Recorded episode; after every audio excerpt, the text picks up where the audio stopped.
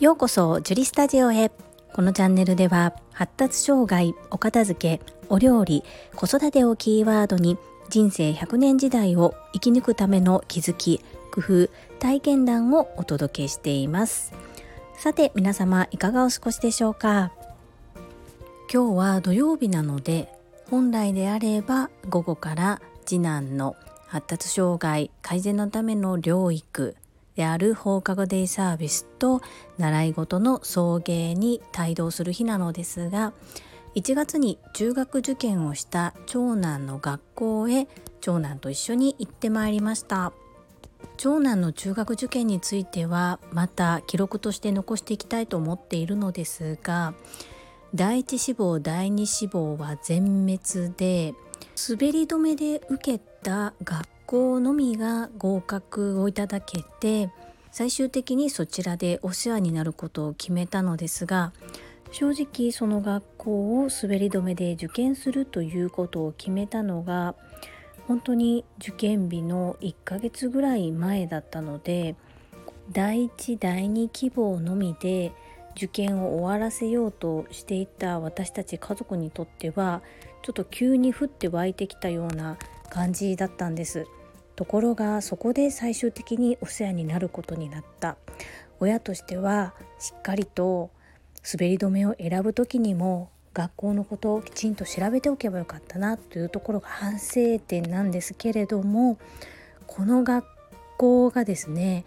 今日オリエンテーションに参加してみるとすごくいい学校でした。そもそも中学受験を視野に入れていなかった私たち夫婦が長男を中学受験させることに決めたのが4年生になる頃ですね。そのきっかけは小学校3年生の秋にいじめにあったことです。最終的には学校もいじめの事実を認め謝罪も受けました。ですが長男の心の傷は私たち親が思っている以上に深く加害者のメンバーたちと同じ中学に行くのがどうしても嫌で特に勉強が好きではない長男そんな長男が辞めるというふうには言わずにずっと塾に通い続けていたことを思い出しましたね。本当に結果報われてよかったなというふうに思います。楽しい中学生活そしてガラッと変わってお勉強も難しくなりますし量も増えますのでお勉強の方は学校にお任せをして私母としては体調管理に努めていきたいと思います。本日のテーマは発達障害グレーゾーンの次男の中学校選びについてです。最後までお付き合いよろしくお願いいたします。我が家の可愛い小学校2年生の次男は発達障害グレーゾーンです。わかりやすく学力で言うと学年が2つぐらい下のレベルになります。親の私から見て言うのもなんですが運動神経がいいので割と運動系は何でも特に頑張らなくてもサクッとこなせます。ただ指示がなかなか入らないのでそこが問題ですから集団のスポーツというのが難しいです。3歳の時に初めて発達診断テストをした時からずっとグレーゾーンです。境界線にいます。クリニックの先生からは発達障害改善のために薬があるわけでもこれをやったら治るということがあるわけでもありませんということを最初に宣告されました。ですが傾向として体幹が弱い子が多いのでもし通えるのであれば体操教室習ってみたらどうですかということを教えていただきまして3歳の頃からずっと体操教室に通っています。そしてその体操教室は療育のための療育をする子のための体操教室ではありませんので先生も厳しめで特別扱いは全くしませんのでなかなか思うようにできなくて泣いてることも多かったです。そうなんですよね。できるんですけれども先生の言ってることそれとお友達のことを見て真似するというちょっと見ておきなさいちょっと話を聞きなさいっていうところが可決しているので実際にやったらできるんですけれども指示通りにするこれが難しいところになります。ところが本人の興味に関心を持つことにバチッと当てはまるとすごい能力を発揮します。これがデコボコしているという言われだと思うんですけれども今小学校2年生ですがじゃあ小学校2年生の子が全員きれいな側転ができるかって言われると人数が限られてくると思いますし跳び箱の上で跳び箱の台の上で前転をしながら飛び降りることを大乗前転と言いますが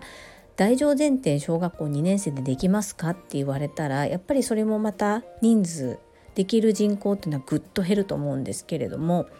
次男の場合は高いところが全く怖くないこう見てる方がものすごく怖いんですけれども恐怖心があんまりないのでもうひょいひょいっと何の怖い気持ちもなくサクッとこなしちゃうんですよね。きっとこういうところを伸ばしてあげると得意となってそして自信になるんだろうなというふうに思うんですがさすがに小学校でそれを披露する場所もなくそしてそれを仮にできたからといって先生に披露できたからといって成績が上がるわけでも加点されるわけでもないのでまあどうしたものかなというところです。日本の学校の教育は出る杭は打たれてそして標準よりも下の子はできない子というレッテルを貼られる私が幼い頃とあまり変わっていないんですけれどもそれでも私が小学生だった頃に比べると発達障害という言葉もありますしその子たちのケアだったり勉強のやり方進め方というところはだいぶ改善されてきているんだなと思います。というのはうちの次男の場合今小学校2年生最大の山場は九九になります我が家の場合はまだ3の段までしか覚えれていないのですが支援学級ではこっそりと校長先生の許可はおそらく得てないと思うんですけれども YouTube で YouTube 動画で歌いながら九九を覚える工夫をしてくださったりしています。これも若い先生が支援級の担任としてついてくださったからならではだなというふうに思います。もう少しバタバタと長男の対応がありますので落ち着いた頃にでも少しずつこの1年は次男の中学校をどうするかという問題について向き合っていきたいと思っています。普通に公立に生かすのかそれとも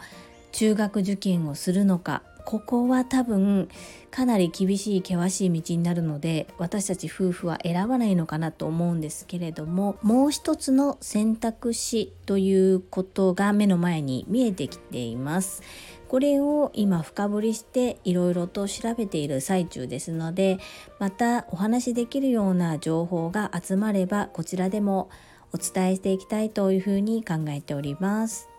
それでは本日も最後までお付き合いくださりありがとうございました。皆様の貴重な時間でご視聴いただけること本当に感謝申し上げます。ありがとうございます。ママの笑顔サポータージュリでした。